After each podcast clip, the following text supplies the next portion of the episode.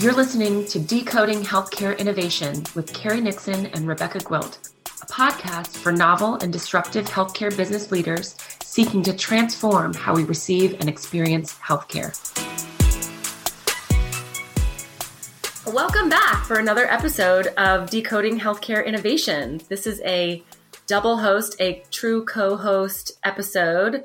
Uh, my partner, Carrie, is here. Hello, Carrie. Hi, Rebecca. We're going to have a lot of fun today. Yes, yes, yes. Maybe not as fun as in the podcast booth at Health, um, but we will we will try and do so in this virtual environment. So very often, healthcare innovators come to Carrie and I, and they've created something that's going to move the needle on health outcomes, or save the system a bunch of money, or make the patient experience better, and they're super excited. Uh, and and they come to us and they say, "Here's my idea." Uh, it's going to have a tremendous impact. Um, but I, I, don't know how to make money using this idea, right? Um, I don't I don't know what our revenue model is going to look like. I, I, need you to help me understand, uh, uh, think through it. And we do this every day. And uh, we wanted to to take this opportunity to provide some insights into our our approach, what we've learned in the last couple of years of, of having these discussions. So today we're going to be discussing five key questions to consider if you're a digital health company uh, and you need to develop a minimum viable revenue model. This is not a term of art, but it's one that we use uh, in house uh, because of how many times we we sort of tackle this kind of work. And we thought the best way to do that would be to tackle a particular hypothetical, um, use a use a pretend business, and walk through how we might help that business develop their go forward revenue modeling. And uh, so excited to have Carrie Nixon here today because our make believe company is an RPM company, and there's no one that knows more about this than she does. So, Carrie, uh, let's let's talk about uh, ABC LLC. ABC RPM LLC. How about that? The the the alphabet soup of uh, of healthcare. Okay, yeah, we can we can definitely talk about the about ABC RPM company for sure. And you know, I'll just underscore what what Rebecca was saying. It is incredibly important in the healthcare industry uh, to have reimbursement on revenue associated with something that you are selling into the market. It is very frequently the case if something in healthcare doesn't get paid, it doesn't get done um, all too often. We're hoping to shift away from that with value based care, but especially in the fee for service model, that is sort of where we live. So you know, we help clients every day sort of walk through uh, how can they build a revenue model? Is it in the fee for service space? Is it in the value based care space? What are the other opportunities? Um, and what does that look like? So, Rebecca, you want to tell us the first key question? We can talk about that. Oh, that's right. Oh, uh, okay. So I'm going to go through the questions, and then Carrie's going to set the stage and describe describe this uh, this ABC RPM LLC. okay, so the first question um, seems like a simple one, uh, but it's where we start, and that is what are you selling? The second is who is your customer? Uh, the third is what are the available payment mechanisms to you? The fourth is how do you build a compliant business arrangement to capture that revenue? And the fifth, which is quite important, uh, that is the is the step that helps you actually uh, execute on this is is what contracts and documentation and processes do you need to have in place uh, to actually put that business into into effect. So, Carrie, tell me about uh, our uh, ABC RPM LLC. What are they up to? Yeah, so for those of you who may not be familiar with the acronym RPM, it's it stands for Remote Patient Monitoring, and generally, uh, it's it's a relatively new sort of uh, vendor part of the the healthcare industry. But generally, uh, a vendor of remote patient monitoring services is typically selling a software platform to record all of the information that goes on on the patient side and the clinician side.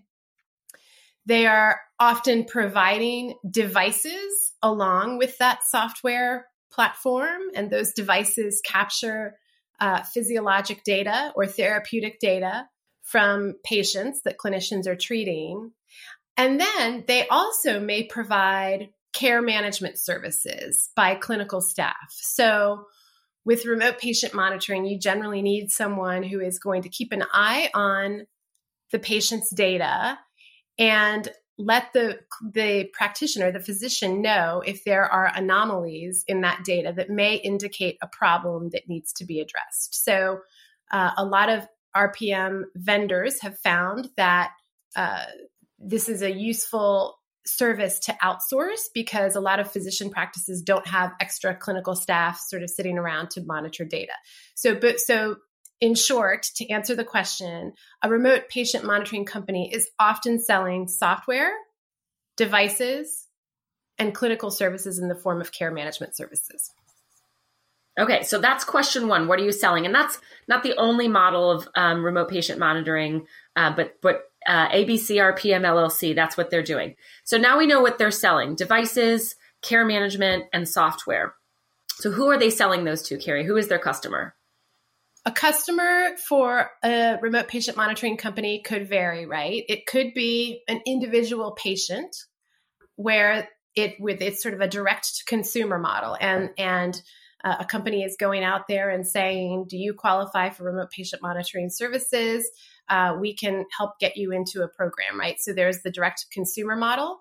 There's also the sort of B2B model where the customer of RPM company is a physician practice who says we have uh, patients in our in our patient base that would benefit from remote patient monitoring, but we don't have the bandwidth to provide all of the clinical services, nor do we have a software platform or the devices. So we would like to outsource that to you.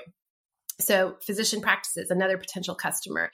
It is also ca- the case that a remote patient monitoring could choose, monitoring company could choose to focus on the employer segment um, of the industry. They could choose to sell to insurers. Um, they could even choose, choose to sell to pharmaceutical companies who are doing clinical trials. So, in this case, let's just say that we have identified our customer, we, RPM company, have identified our customer as physician practices who have patients who could benefit for remote patient monitoring. Okay. Yeah. And I just want to emphasize that um, the who is your customer question can have lots of answers. But when you start to define your revenue model, you've got to define it by potential customer. So you may have three lines of revenue one from practices, one direct to employer, self insured employers. Uh, you, you could be working on the long game and selling into you know Blue Cross or whatever. Um, uh, insurer is is uh, you know you know a VP of, but the point is you know identifying the customer is is a key step in figuring out the next step which is what are the available payment mechanisms right? In in healthcare uh, there is a, a, huge range of sort of how you can make money for everywhere from a, a patient giving you their credit card to seeking reimbursement um, on a fee for service basis from a from a payer or or naming your price um, selling B2B. So, so Carrie, what are the available payment mechanisms for our RPM company that's selling into physician practices?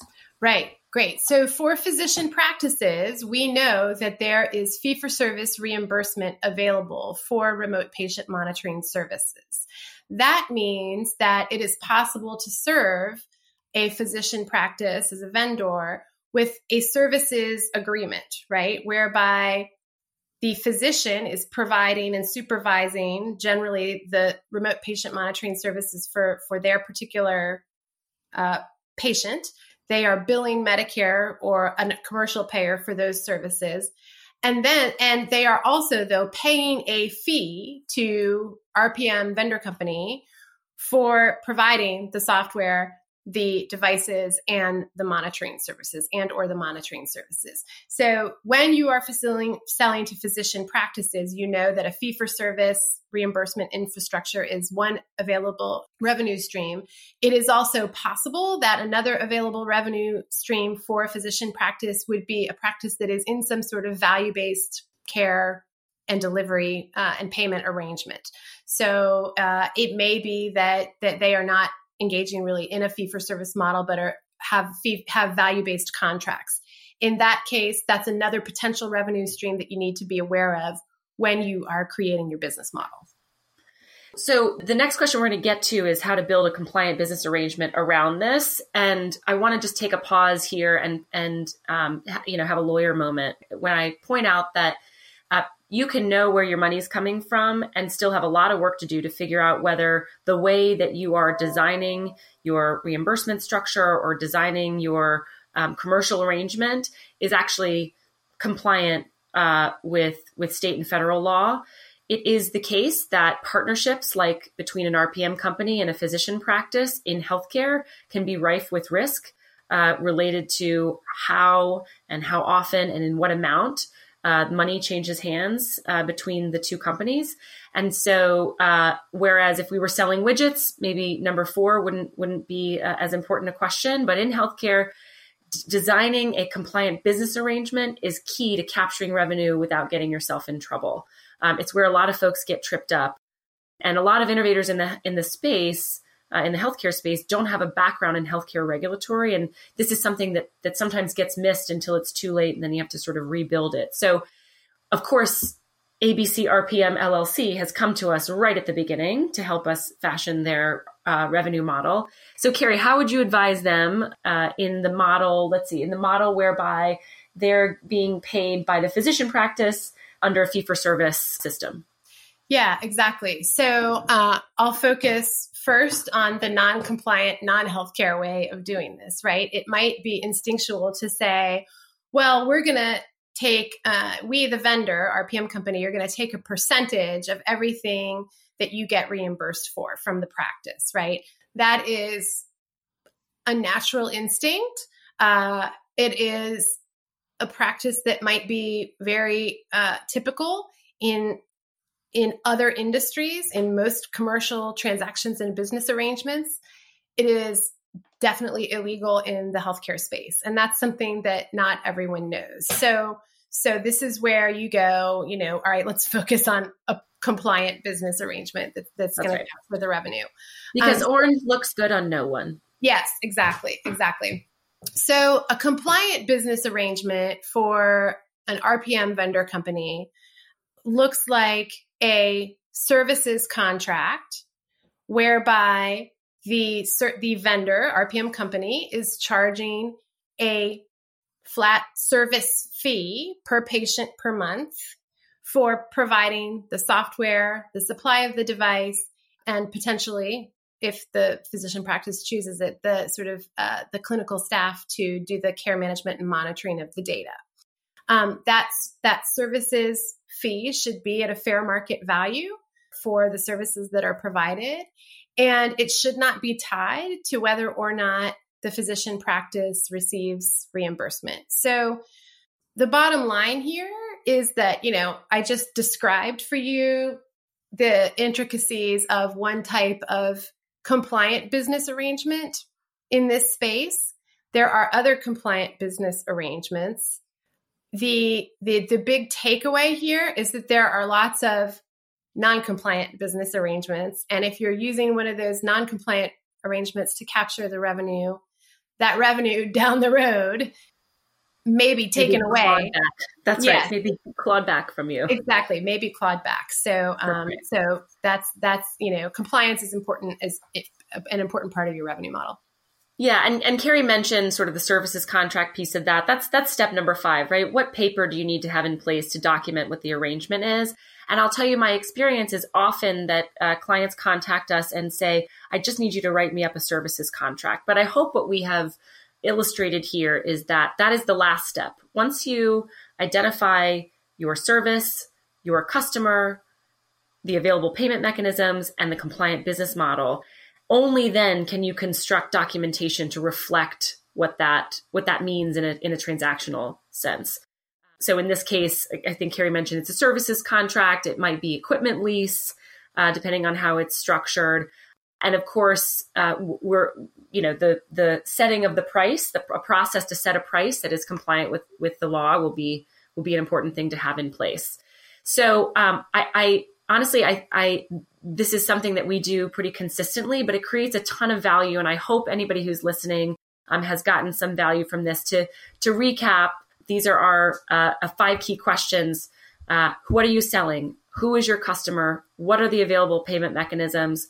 What is a compliant business arrangement? And then how do you execute? What contracts documentations and processes do you need to have in place We've got um, we've got a, a, a takeaway in the show notes you can download that sort of uh, highlight this again if you want to have it on your on your desktop to reference as you're building new business models.